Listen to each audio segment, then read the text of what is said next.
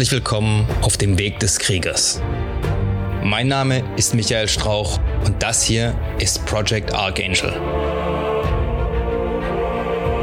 In diesem Podcast teilen meine Gäste und ich unsere Erfahrungen, Erlebnisse und Erkenntnisse, die wir auf diesem Weg gemacht haben. Mein Ziel ist es, euch bei der Steigerung eurer körperlichen Leistung, der Schärfung eurer mentalen Fähigkeiten und bei eurer spirituellen Entwicklung zu unterstützen und zu begleiten. So Leute, willkommen zurück zu einer anderen Folge meiner Serie über die ukrainische Fremdenlegion. Heute möchte ich mal darüber reden, welche Vorbereitungen ich für nötig halten würde, bevor jemand in die Ukraine geht, um dort zu kämpfen. Das gilt besonders für Leute ohne militärische Vorerfahrung, aber auch für die anderen sind die Punkte relevant. Zuerst mal, glaubt nicht, dass ihr in der Ukraine eine vernünftige Waffenausbildung oder eine Ausbildung in den infanteristischen Grundfertigkeiten bekommt. Solange es billiger ist, einen neuen Soldaten zu beschaffen, als einen Soldaten auszubilden, wird die Ausbildung immer minimal ausfallen. Und die Ukraine hat für euch genauso viel investiert, wie ihr ihn wert seid. Nichts. Ihr müsst ja sogar eure Ausrüstung selber mitbringen und bekommt nicht mal die Reisekosten erstattet. Es liegt also jetzt an euch, die Zeit, die ihr noch habt. Es liegt also an euch, die Zeit, die ihr noch habt, so sinnvoll wie möglich zum Trainieren zu benutzen, solange ihr noch wo seid, wo ihr die Möglichkeit habt, euch fortzubilden. Geld sollte dabei jetzt keine Rolle spielen, denn Geld könnt ihr ja, falls ihr Leben wieder zurückkommt, jederzeit wieder verdienen. Aber wenn ihr dort drauf geht, weil ihr völlig unvorbereitet hingegangen seid, dann nützt euch das Geld, das ihr hier auf der Bank habt, auch nichts mehr. So, bevor ich jetzt aber zu dem Thema komme, muss ich noch kurz was zu einer Fernsehreportage sagen. Die ist von Steuerung F und es geht um das Thema deutsche Kämpfer für die Ukraine. Ich weiß natürlich, Reporter schneiden aus Zeitgründen Interviews immer zusammen und wählen dann natürlich die Stücke aus, die ein möglichst interessantes Gesamtbild ergeben. Viele Reportagen haben auch schon das Ziel, ein bestimmtes Bild zu vermitteln und da kann es dann sein, dass Menschen anders rüberkommen, als sie eigentlich sind. Mir ist das alles bewusst, mir ist aber in verschiedenen Interviews, in verschiedenen Reportagen immer das Gleiche aufgefallen. Diese Freiwilligen machen sich entweder im Vorfeld sehr wenig Gedanken darüber, was ihre Entscheidung eigentlich bedeutet, oder sie lügen sich selber an. Viele sagen, der Grund, warum sie kämpfen wollen, ich umschreibe das jetzt mal, weil sie das Leid der Menschen dort nicht ertragen können und unbedingt helfen wollen. Dafür sind sie dann eben auch bereit zu kämpfen und sogar ihr Leben zu riskieren. Jetzt mal ein kleiner Reality-Check für Leute. Wie viele von euch wissen, wie viele Kinder pro Tag an den Folgen von Unterernährung sterben? Wahrscheinlich die wenigsten. Es gibt eine Studie vom Lancet, das ist eins der führenden äh, medizinischen Journale und die Zahlen sind auch auf der Seite der UNICEF veröffentlicht worden. Es sterben im Jahr 3,1 Millionen Kinder unter fünf Jahren an Unterernährung. So. Für die, die sich die Zahl jetzt nicht vorstellen können. Das sind 8.500 Kinder pro Tag. Für Leute, die sich die Zahl immer noch nicht vorstellen können, das ist ein Kind, das stirbt alle 10 Sekunden. Wenn man die Erwachsenen noch dazu nimmt, dann sind wir bei ungefähr 25.000 Menschen pro Tag, die verhungern. Da könnte man jetzt mit den Mitteln, die jeder von uns hat, völlig problemlos, ohne sein eigenes Leben aufs Spiel zu setzen, ohne die Familie zu Hause im Stich zu lassen, Menschenleben retten. Und zwar besonders Kinder. Wie viele von euch haben das gemacht? Die letzten zehn Jahre. Ich gehe mal davon aus, keiner. Dann verstehe ich nicht, wieso die Leute jetzt glauben, dass sie in einem Land, zu dem sie keinen Bezug haben, in den Krieg ziehen müssen, ihre Familien zu Hause zurücklassen, ihre Jobs aufgeben, weil sie dort das Leid nicht ertragen können. Das Leid der 25.000, die jeden Tag verhungert sind, konnten die letzten zehn Jahre doch super ertragen. So, jetzt gibt's zwei Gründe, warum ihr das so super ertragen konntet. Der erste Grund ist, das Leiden von anderen Menschen interessiert euch in Wirklichkeit einen Scheiß. Oder ihr habt so wenig Ahnung, was auf der Welt passiert, dass euch das überhaupt nicht bewusst war. Aber wenn ihr so wenig Ahnung habt, was auf der Welt die ganze Zeit passiert, dann habt ihr auch dort in so einem Krieg nichts verloren. Dann solltet ihr erstmal ein bisschen ein Verständnis dafür entwickeln, in was für einer Welt ihr überhaupt lebt, bevor ihr so eine Entscheidung trefft, weil das, was ihr jetzt momentan als sinnvoll unter Umständen erachtet, ist es nämlich nicht. Das seht ihr jetzt an dem Beispiel. Jemand, der Menschen helfen will, muss dazu nicht irgendwo in den Krieg gehen, um andere Leute umzubringen. Ja? Besonders keiner, der in Deutschland, Österreich, Schweiz oder sonst wo hier lebt wo er verhältnismäßig sehr, sehr viel Geld verdient und einen Teil von dem Geld ohne Probleme dazu aufwenden könnte, um anderen Menschen irgendwo auf der Welt das Leben zu retten. Außer die Menschen interessieren ihn einen Scheiß. Dann brauche ich aber auch nicht in den Krieg gehen. Weil dann interessieren mich die Menschen, nämlich wenn ich ehrlich bin, in der Ukraine, auch einen Scheiß. Zu diesen Freiwilligen noch eins. Ein Großteil der Freiwilligen, die in die Ukraine geht, sind Ukrainer. Ja? Ukrainische Wurzeln, ukrainische Eltern, sonst irgendwas, die im Ausland leben und dann wieder zurückkommen, die haben natürlich einen Grund in der Ukraine zu kämpfen. Zumindest einen besseren Grund als Leute, die überhaupt keinen Bezug zu diesem Land haben. Jetzt gehe ich mal kurz auf zwei von diesen Personen ein, die dort interviewt worden sind. Der erste ist ein ehemaliger Bundeswehrsoldat, ist von seiner Frau getrennt, hat Töchter, Drillinge. Ich weiß nicht, wie alt die sind, aber so alt können die noch nicht sein. Also auf keinen Fall erwachsen, so alt wie er war. Er kommt insgesamt körperlich relativ unfit rüber, übergewichtig, redet sehr lethargisch, also nicht gerade der Typ, der jetzt aussieht, als ob er enthusiastisch in den Krieg ziehen möchte. Auf die Frage, warum er dahin will, wo er doch Familie hat, hat er gesagt, er will Putin eben in der Ukraine stoppen, bevor er bis nach Deutschland geht und er das dann hier machen muss. Also würde er ja seine Töchter auch irgendwo beschützen, selbst wenn er das in der Ukraine tut. In der nächsten Frage wurde er gefragt, äh, was er davon hält, dass die Bundeswehr dort jetzt nicht eingreift. Und dann sagt er, er findet das gut, weil das würde ja wenigstens deeskalierend wirken. So, da frage ich mich jetzt doch, entweder ich bin davon überzeugt, dass Putin in zwei Wochen in Deutschland steht und deswegen muss ich ihn in der Ukraine aufhalten, oder ich bin der Meinung, dass wenn wir die Finger stillhalten, wir dann noch deeskalierend wirken und Putin dann gar nicht nach Deutschland kommt. Aber ich muss mich doch für eins entscheiden. Und wenn ich sage, man kann dann noch deeskalieren, dann verlasse ich doch nicht meine Kinder, um dort zu kämpfen. Also generell, ich will den Kameraden da jetzt nicht persönlich angreifen. Aber wenn jemand seine kleinen Kinder in Deutschland zurücklässt, um in einem Land, zu dem er keinen persönlichen Bezug hat, zu kämpfen, dann ist das für mich ein Riesenarschloch. Weil sein Job ist für seine Kinder zu Hause zu kämpfen und für die da zu sein als Vater und nicht sich irgendwo heldenhaft zu opfern. Das Beste ist noch, er hat dann noch den Brief dagelassen für seine Töchter, für den Fall, dass er stirbt. Und dann denke ich mir, ist doch scheißegal, was du schreibst. Das eine sind deine Worte und das andere ist deine Tat. Und deine Tat spricht deutlicher als alles, was du da schreiben könntest. Die Nachricht, die du deinen Kindern schickst, ist, dass dir Leute in einem Land, mit dem du nichts zu tun hast, wichtiger waren als deine eigenen Kinder. Und das werden die sich merken und damit wachsen die auf. Auch wenn du zurückkommst. Die werden sich immer fragen, wieso hat mein Vater mich verlassen? Um irgendwo anders hinzugehen und dort vielleicht zu sterben. Der zweite Typ, 64 Jahre alt, keine militärische Vorerfahrung. Wer mein letztes Video gesehen hat über Operational Security, er war mit Klarnamen dort, also er hat seinen echten Namen verwendet. Ich habe zwei Minuten gebraucht, um rauszufinden, wo seine Firma ist, in welcher Stadt er wohnt und dass es tatsächlich sein richtiger Name ist. Er hat eine 13-jährige Tochter, wohnt in Ostdeutschland. Die Wahrscheinlichkeit, dass dort irgendwelche russischstämmigen Leute in seiner Nähe wohnen, würde ich mal als relativ hoch einschätzen. Der Typ denkt doch nicht von fünf vor zwölf bis zwölf. Dann hat er erzählt, er ist erfolgreicher Geschäftsmann. Man hat auch die Autos gesehen, ja, schicke Karren.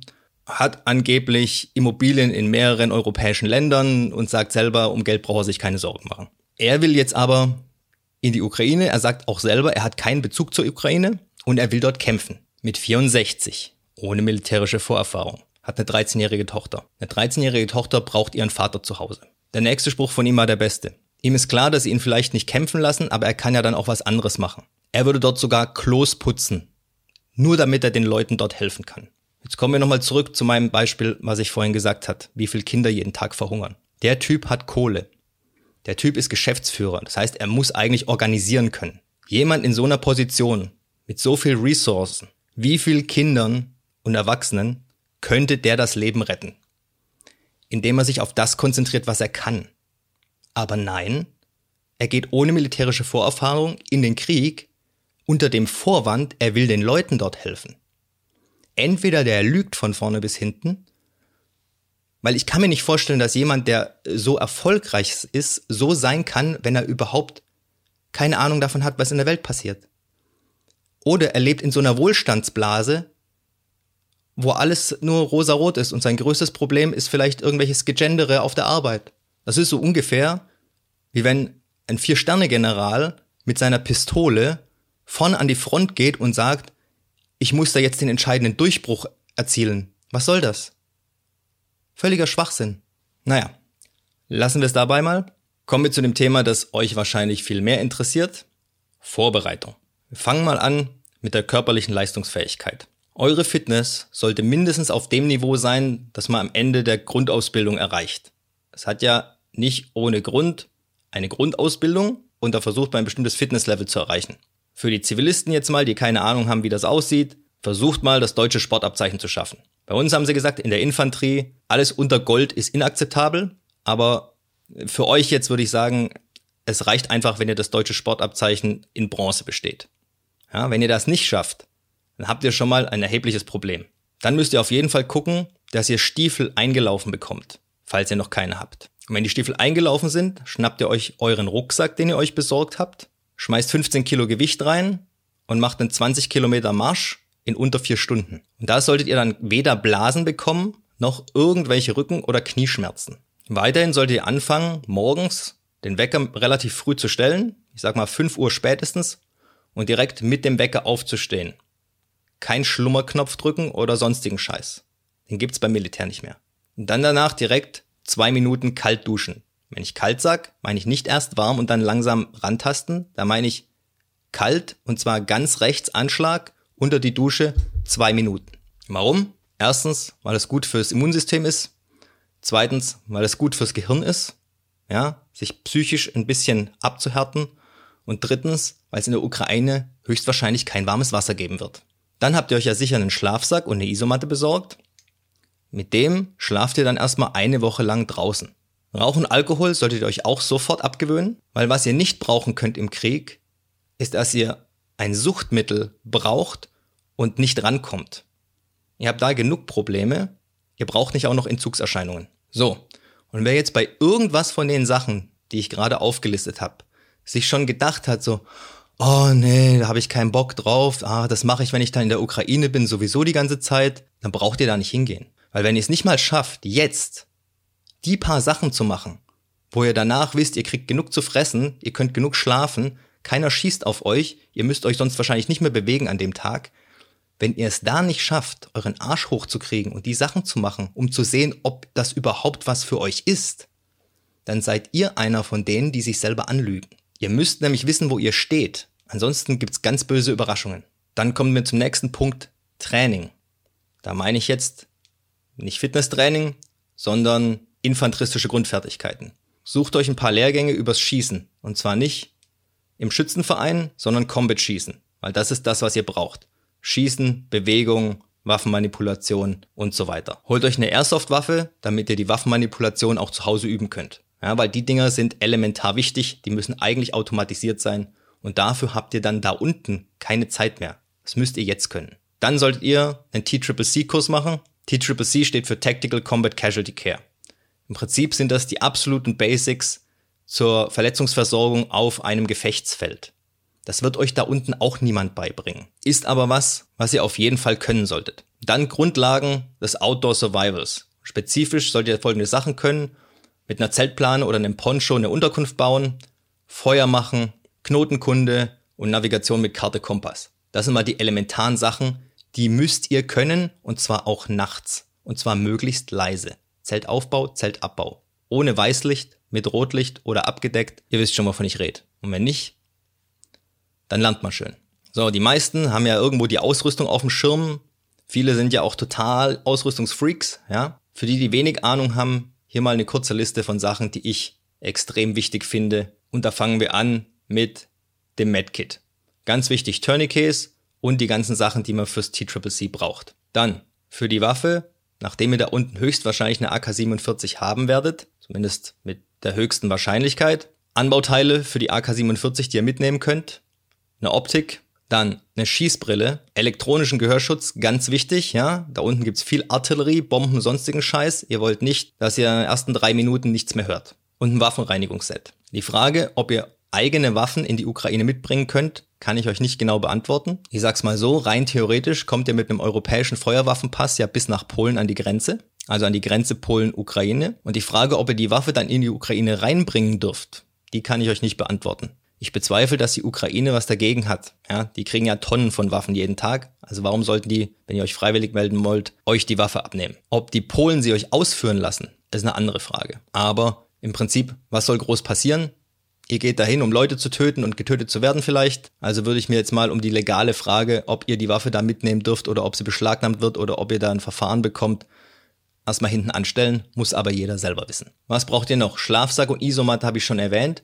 Bei der Isomatte nicht so eine fancy Luftmatratze, ja, sondern was, was man auch mal auf spitze Steine und Dorngebüsche werfen kann, ohne dass es danach kaputt ist. Dann braucht ihr ein GPS, einen Kompass, wenn möglich ein Plate Carrier mit Level 4 Platten, Magazintaschen, vernünftigen Gewehrtrageriemen, der verstellbar ist, Kampfhose mit Knieschutz, Handschuhe, die ihr nicht nur zum Schießen anziehen könnt, sondern auch im Winter, also Handschuhe, die für beides geeignet sind, weil ihr dort wohl kaum zwischendrin die ganze Zeit am Handschuh wechseln sein wollt. Ein Multitool, ein Helm, wenn ihr wollt. Bei den Splittern, die da unter Umständen rumfliegen, halte ich das für eine sinnvolle Anschaffung. Ein kleines Fernglas, einen guten Klappspaten. Ich habe schon gerade was von Splittern, die rumfliegen, gesagt.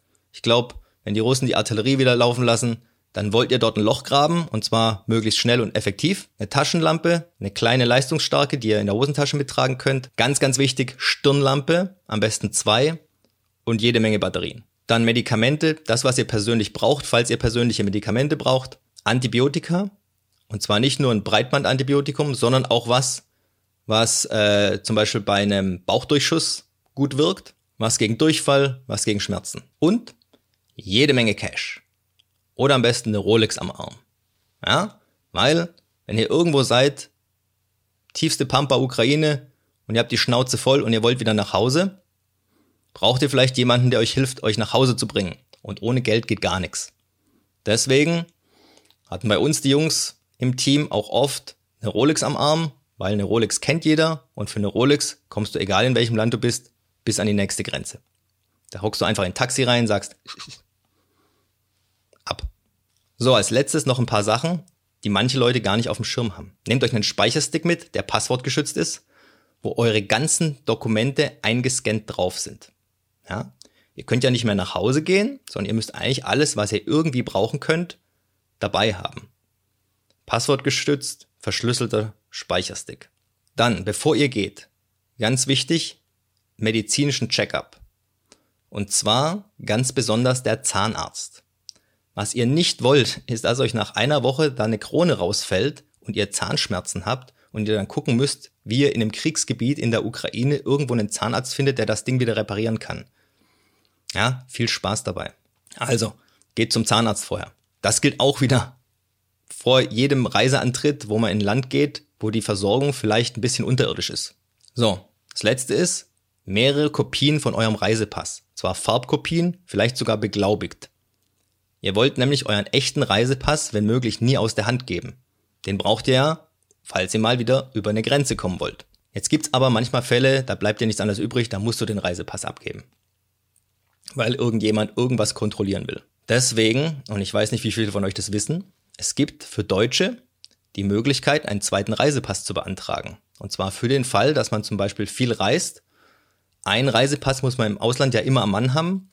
Und wenn man jetzt zum Beispiel ein Visum beantragen muss für die Weiterreise in ein anderes Land, dann muss man einen Reisepass, wo das Visum eingetragen wird, ja, in die Botschaft bringen.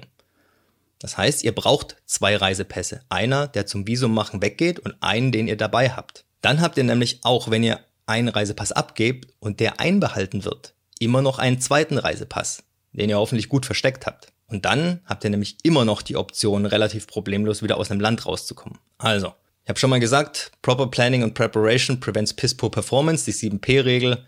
Nehmt euch die Zeit. Wenn ihr für das ganze Vortraining, wenn ihr keine militärische Erfahrung habt, selbst wenn ihr da drei Monate braucht oder sechs Monate, wenn dieser Krieg nach drei Monaten schon vorbei ist, dann hättet ihr da eh nichts dran geändert, wenn ihr runtergegangen wärt. Also, bereitet euch vor, wenn ihr unbedingt hin wollt, da habt ihr auch noch genug Zeit, über alles nachzudenken. Lügt euch nicht selber an.